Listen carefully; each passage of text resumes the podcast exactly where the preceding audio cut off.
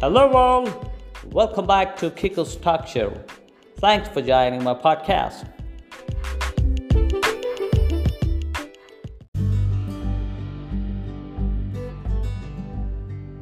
Once upon a time, there was a forest. That forest contained many animals. There lived a hunter. He loved hunting rabbits because he loved the rabbit meat. Many a time he was advised by his friends to give up hunting in general and hunting the rabbits in particular. You should stop being cruel to animals, said his friends. I know what I'm doing. Please do not advise me, shouted the hunter, annoyed. One sunny afternoon, the hunter was busy preparing to go on another hunting expedition. Just then a saint happened to pass by. Seeing the hunter holding a rope, a spear, a knife, and a net, the saint said to the hunter, It seems to me you are going to catch an animal.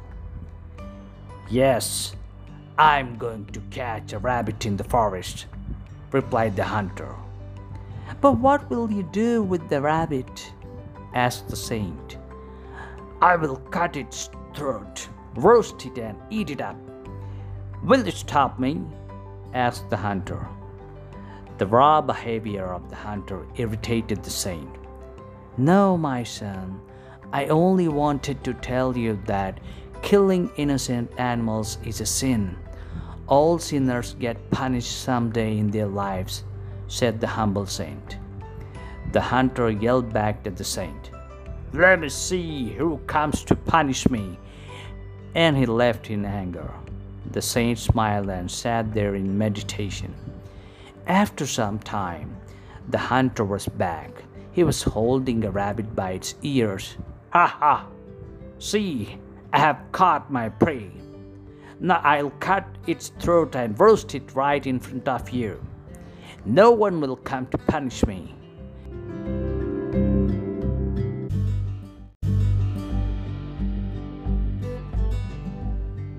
He said to the still meditating saint. Just as the hunter was about to raise his knife, it slipped out of his hand and landed on his foot. Yeah! he screamed, letting go of the rabbit. The rabbit ran away. The hunter's foot was badly cut. He was in pain. It was bleeding profusely. But the hunter knew that what happened was nothing but the divine justice. I have now realized how cruel and stubborn I've been. I will give up hunting completely, said the hunter to the saint. The hunter thanked the saint for the wise words and went on his way. The saint was happy that the hunter gave up hunting. The hunter became a civilized man and lived a righteous life.